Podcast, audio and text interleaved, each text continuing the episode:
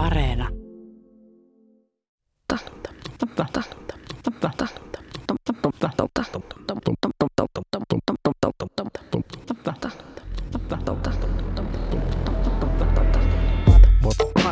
Varo kertomusta on podcast-sarja kertomuksien rakastajille, vihaajille ja niihin välinpitämättömästi suhtautuville.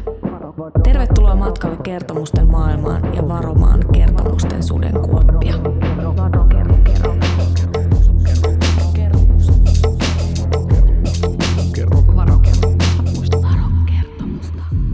Tämän podcastin juontaja Silvia Hosseini ja kuuntelet Varo-kertomusta podcastia. Aikamme laupias samarialainen on somekertomuksen tuntematon auttaja. Tuntematon auttaja maksaa ruokaostoksesi, korjaa autosi tai tuo sinulle joulukuusen kotiin. Tuntematon auttaja ei koskaan paljasta itseään, mutta autettavat kernaasti jakavat kokemuksensa autetuksi tulemisesta. Moi seuraajat! Ette ikinä arvaa, mitä tänään tapahtuu. Kommentoi hei alle, jos sulle on joskus käynyt samalla tavalla. Varo-kertomusta. Sosiaalisessa mediassa sympaattiset tarinat saavat jakoja, niistä tykätään ja kaikille tulee hyvä mieli. Seurannani on kirjallisuuden tutkija, kertomuksen vaarat tutkimushankkeen vetäjä Maria Mäkelä. Tarvitaan kertomuksia? No me tarvitaan kertomusmuotoon, kun järjestään aikaa, kokemusta, syy-seuraussuhteita. Kertomus on siis ihmismielen ihan yksi perustavanlaatuinen kehys, jolla järjestetään meidän havaintoa ja kokemusta. Kertomuskin on tietyllä tavalla säiliö, jossa kuljetetaan perimätietoa, viisautta, tulkintoja kulttuurissa eteenpäin. Tällaisia asioita kertomus ihan ilmiselvästi on, tulee aina olemaan, on aina ollut. Ja siinä ei ole mitään vaarallista tai kyseen alastettavaa. Kertomuksista ei eroon pääse. Kertomukset myös tässä nykytilanteessa, jossa me ollaan informaatiotulvan pommittamia, niin kertomusmuoto mä ajattelen näin, että se on tietyllä tavalla semmoinen turvallinen hyggeviltti, joka me voidaan vetää yllemme siinä tilanteessa, missä me ei vaan yksinkertaisesti pystytä handlaamaan edes yhdestä yksittäistä ilmiöstä kaikkea tietoa, johon meillä todellisuudessa on pääsy. Kertomusmuoto on nimenomaan tämmöinen kompakti tapa ottaa haltuun asioita sillä tavalla, että, että meille tulee tunne, että me tiedetään niin kuin yksityiskohtia ja syy-seuraussuhteita, koska niitä kertomuksessa on, mutta ne on erittäin valikoituja ja ne on just semmoisia niin ihmisen kokoisia. Kertomusmuoto on myös hirveän ruumiillinen. Se on semmoinen niin taskuun sopiva. Kävimme Saara Harjun kanssa lounaalla keskustelemassa tämän podcastin taustoista. Moi Silvia. Tuntuuko sustakin, että nykyään kaikilla ja kaikkialla on tarina? Joo, tarina on selvästi muotia. Niin, yrityksillä on tarina, Suomella on tarina, Kyllä. sosiaalisen median päivitykset on tarinoita, mm. siis jo, jo niin kuin formaalisesti on my stories. Ylipäänsä identiteetti on tarina. No sähän et ole sosiaalisessa mediassa, se näin? Joo, no onko sulla tarina silti? Sä Ai siitä, siitä, että, siitä, että mä en ole sosiaalisessa No niin, no joo, okei okay, siitäkin. Tota, Mutta, ää, niin. no, ei mulla, en mä, mä en jotenkin miellä mun, mun elämää tai identiteettiä niin kovin tarinalliseksi, että ehkä päinvastoin, että, että se on jotenkin semmoinen joskus käytetään sitä sanaa episodinen, mutta ehkä myös jotenkin kaoottinen tai e, voi olla eri päivinä erilainen ja minuus on tosi moninainen ja häilyväinen. Et hämmästyttääkin se, että tämä niinku postmoderniin ajatteluun kuuluva idea siitä, että, että ihminen määrittää identiteettinsä aina vähän eri tilanteessa suhteessa eri ihmisiin eri tavoin, niin se on nyt jotenkin jäänyt, jäänyt paitsioon, että se ei ole enää muodikas ajatus. Jos esimerkiksi valitsee jonkin elementin elämässään, on esimerkiksi kasvissyöjä, niin heti tulee liitetyksi niin kuin tosi monenlaisiin joukkoihin Kyllä. erilaisia, erilaisia tota, ominaisuuksia tai piirteitä tai, tai jotain muuta, joiden ajatellaan liittyvän. Jos ihminen on kasvissyöjä, niin sillä varmaankaan ei ole esimerkiksi omaa autoa, vaan sitten sen täytyy Joo. kulkea myös joukkoliikenteellä. Se tai... tarina menee tietyllä Näin. tavalla. Joo. Joo. Millainen suhde sulla on noin muuten niin kuin tarinoihin ki- kirjoittajana. Sä kirjoitat mm. esseitä, sä oot esseisti, etkä esimerkiksi romaanikirjailija. Mulla on ehkä vähän sellainen no, ristiriitainen suhde, suhde tarinoihin niin kuin siinä mielessä, että mua alusta mä hirveän allerginen sellaisille tosi tyypillisille kertomuksille, mitä, mitä romaanitaiteessa on, joissa on joku äh, hyvä ihminen, jolle käy hirveän traagisia asioita. Mm-hmm. musta tuntuu, että sellaisia kerrotaan tosi paljon ja ne on hirveän rakastettuja kertomuksia, että ihmiset haluaa ikään kerääntyä romaanin ympärille, kokemaan suuria tunteita ja, mm-hmm. ja nyyhkyttelemään. Ja sitten eikö niille kuitenkin käy lopulta hyvin? No se vähän riippuu kirjasta. Kyllä aika paljon nyt on lukenut viime aikoina sellaisia, missä ei käy hyvin. Mä ehkä itse kaipaan kirjallisuudelta enemmän sellaista jotain ei nyt pelkästään älyllistä stimulointia, mutta jotain semmoista niin kuin keitosta, joka, joka samaan aikaan koskettaa mun sydäntä ja myös mun ajattelua. Mm-hmm. Ja esse on, ei nyt tietenkään aina sellainen laji, mutta se on usein sellainen laji. Et sen parissa voi jotenkin joutua kiepsauttelemaan omia ajatuksiaan uusiin asentoihin ja toisaalta sitten parhaimmillaan se voi olla myös todella tunteita stimuloivaa ja koskettavaa. Mm. Kertomus. Määrittele kertomuksen ja tarinan ero. Mikä on kertomuksen suhde tarinaan? Ehkä tämän ohjelman kannalta on niin kuin ihan hyvä lähteä vaikka venäläisten formalistien alun perin. Tavallaan niin kuin narratologia on alusta.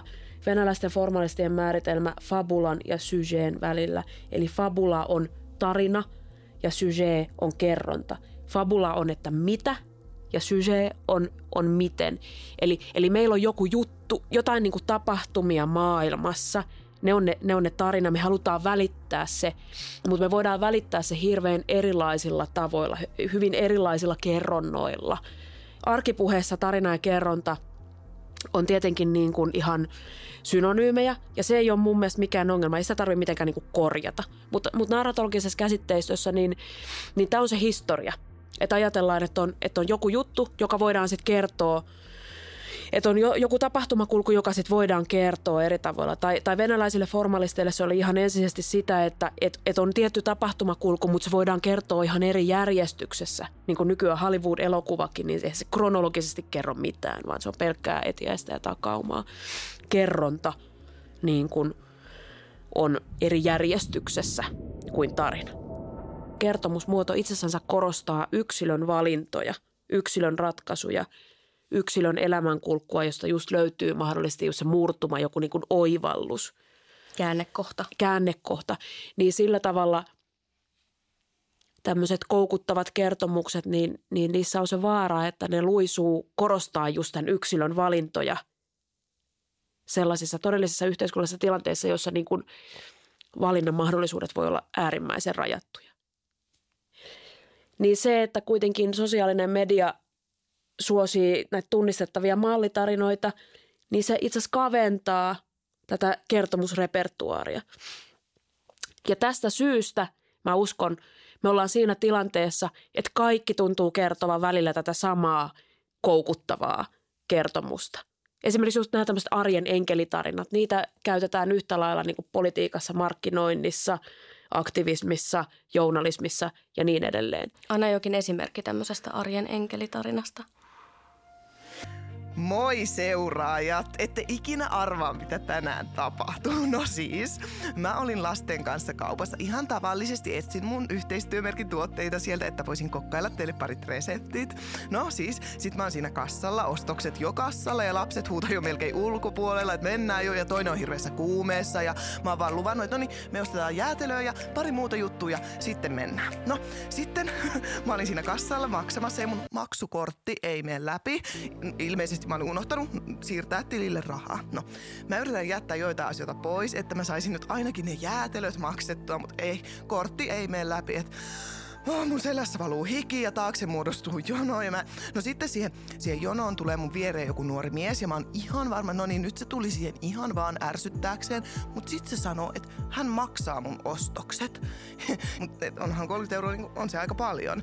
No sitten se mies, se ei vaan luovuta ja se lopulta maksoi mun kaikki ostokset. ei se halunnut edes rahojaan takas, vaikka mä tarjoudun maksamaan tilille tai että jos hän antaa puhelinnumero, niin mä laitan mobiilimaksulla näin. Mutta se vaan sanoi, että jos näkee, että voi auttaa, niin laittaa hyvän kiertämään. Ja sitten me halattiin. Mä en voi uskoa, että tällaista voi tapahtua. Kommentoi hei alle, jos sulle on joskus käynyt samalla tavalla. Mä haluan kiittää mun auttajaa koko sydämestäni. Ja se juttu on täysin tämmöinen niin kuin täysin mitätön, täysin olematon mm. juttu siitä. Siis minäkin, joka en ole millään tavalla niin kuin minkään sorttinen arjen enkeli, niin olisi voinut tämän tehdä. Mutta kun tämä on tämmöinen inspiraatio tämmöinen tarina, niin kuin motivational story, joka, joka siis voisi olla vaikkapa jossain niin kuin amerikkalaisilla raamattusivuilla. Niin nämä on tällaisia niin kuin kansainvälisiä tarinameemejä. Ne on vastaan sanomattomia, koska ne tuottaa ihmisille mukavaa oloa ja hyvää meininkiä. Ihmiset haluaa lukea toisten ihmisten hyvyydestä. Ja sitten jos me vaikka kertomuksen vaarat hankkeessa kritisoidaan tämän tyyppisiä hyvän mielen inspiraatiotarinoita, niin me herkästi näyttäydytään ihan hirveänä ilonpilaajina. Ja sen takia näillä on ihan valtavasti markkina-arvoa. Nämä on niin kuin ihan täysin tarinatalouden valuuttaa.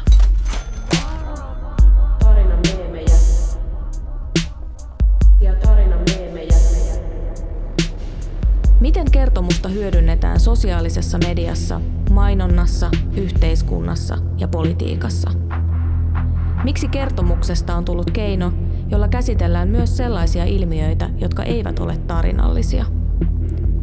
Näitä kysymyksiä on selvitetty Koneen säätiön rahoittamassa Kertomuksen vaarat tutkimushankkeessa vuosina 2017-2020. Hankkeen vetäjä on Maria Mäkelä ja mukana on lisäksi viisi muuta kirjallisuuden tutkijaa sekä tutkimusavustaja. Mistä kertomuksen vaarat hanke sai alun perin alkunsa? No siitä, että piti saada tutkimusrahaa. ei, ei vaiskaan. Se on just tämä, just tämä että mä olin niin lukenut yhteiskunnallisesta keskustelusta niin kuin heikkoja signaaleja siitä, että, että, tota, että, että ihmiset saattaa kärsiä tämmöistä tarinaähkystä. Mutta mut sitten mulla kyllä itse asiassa oli siis tämmöisiä joitain, joitain tämmöisiä yksittäistapauksia, jotka herätti erityisesti mielenkiintoa. Enkeli Elisahan oli tämmöinen. Ja ennen kuin tätä kertomuksen vaarat hankerahoitusta edes haettiin, niin me järjestettiin Longplayn kanssa yhteinen tilaisuus 2016 otsikolla Miksi fiiliksistä on tullut uutisia. Siis ihan vaan niin tämmöistä, että viihdeuutisetkin on nykyään tämmöisiä, että Frederik oli vihainen tai Frederik on vihainen, eikä niin kuin se, että Frederik kompuroi kännissä, mikä oli se vanha tapa tehdä uutisia, että, niin kuin nimenomaan reaktioista ja mielentiloista.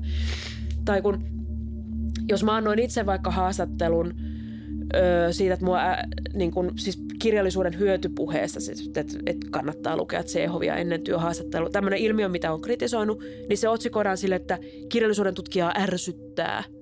niin, että se on se tunnetila, on se uutinen.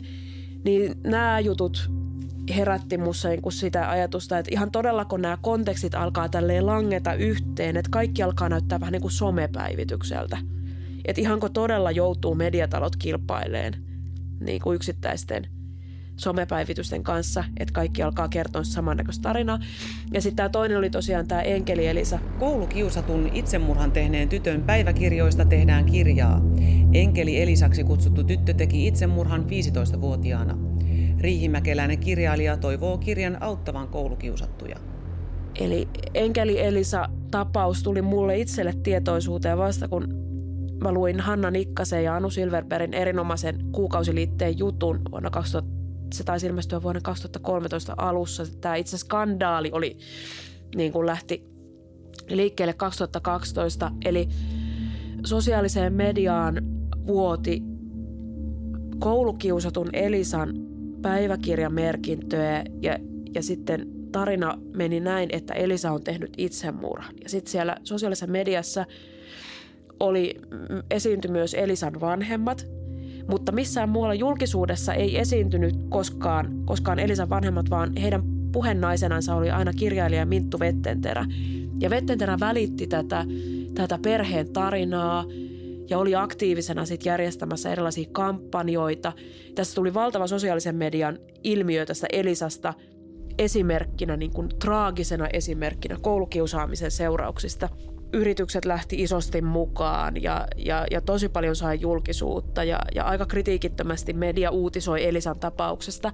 Mutta se oli just tämä Nikkasen ja Silverbergin kuukausiliitteen juttu, joka, joka itse asiassa se meni sillä tavalla, että ei niinkään Anu ja Hanna murtanut tätä myyttiä, vaan he luki vauva.fiitä, jossa on aina kaikkein tietävimmät tekstin tulkitsijat.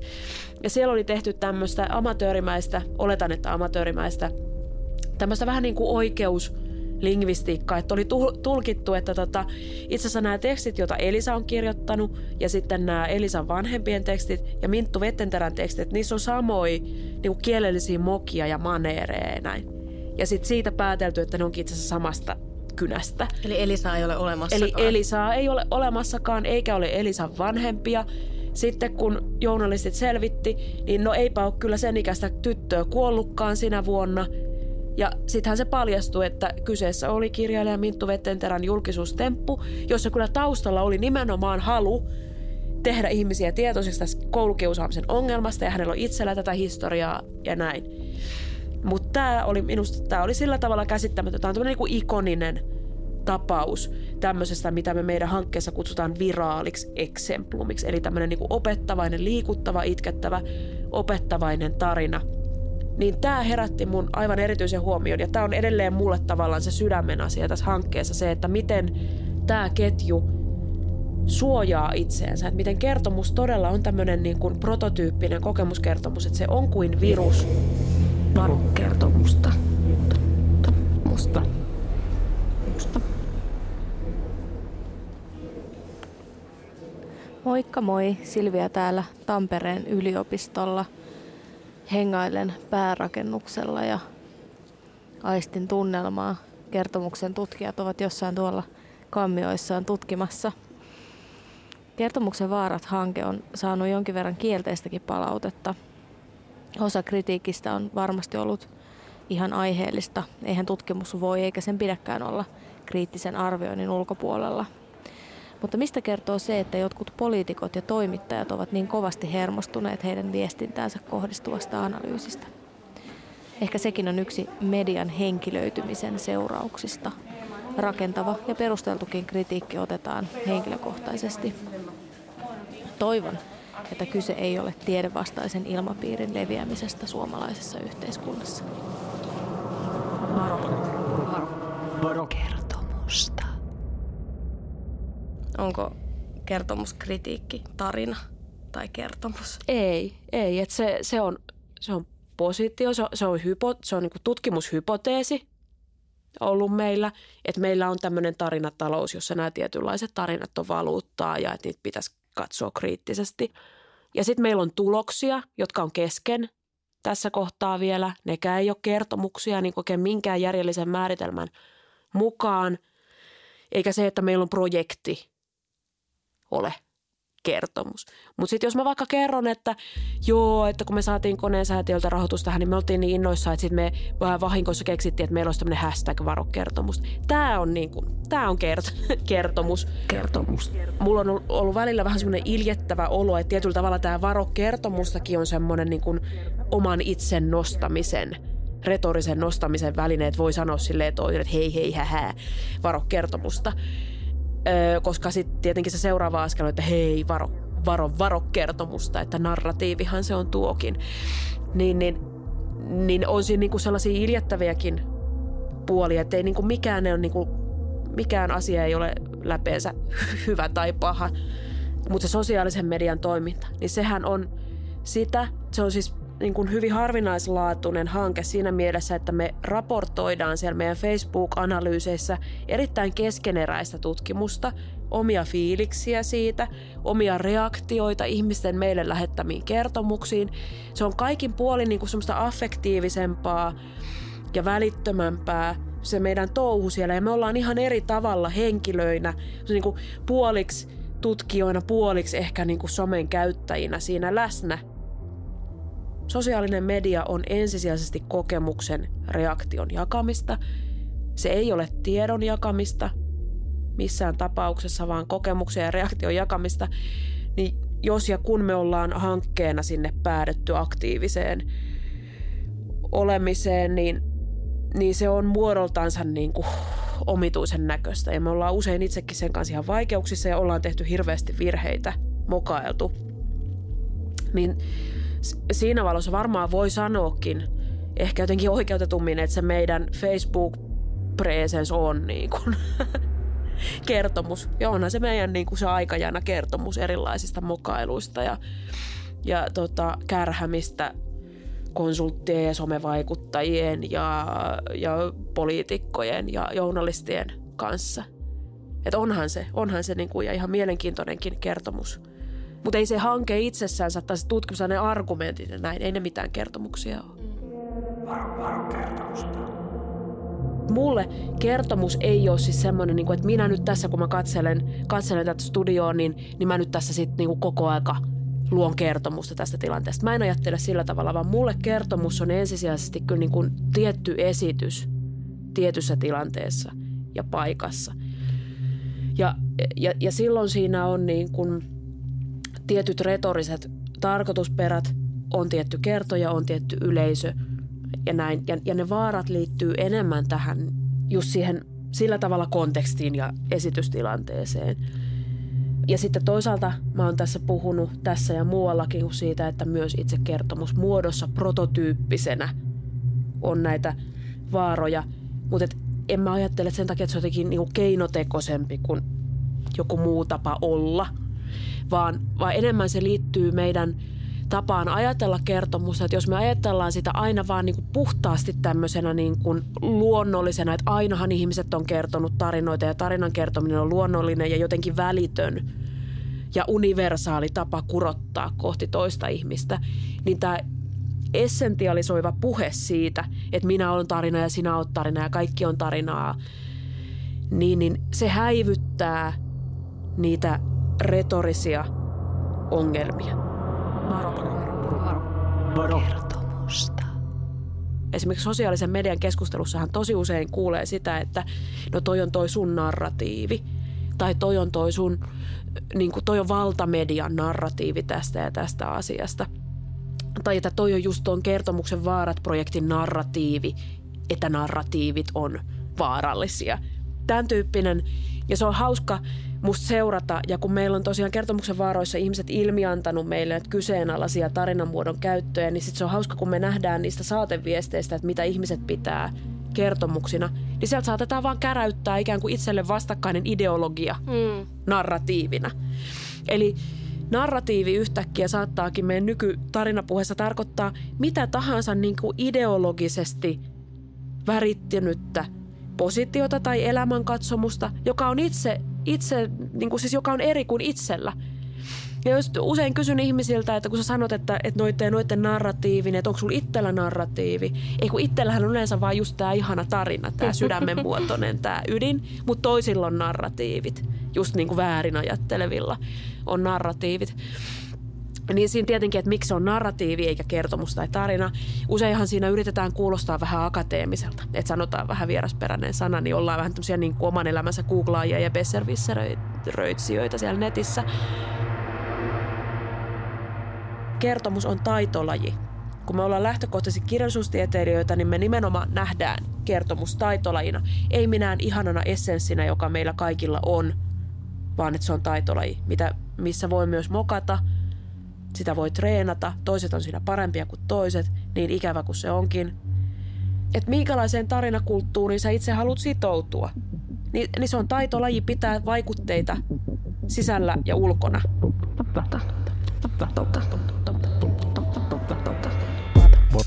Olet kuunnellut Varo-kertomusta podcastia. Minä olen Silvia Hosseini ja haastattelussa oli tutkija Maria Mäkelä. Ensi kerralla sukellamme manosfääriin aiheena on miehisyyden kertomus. Varokaa kertomusta.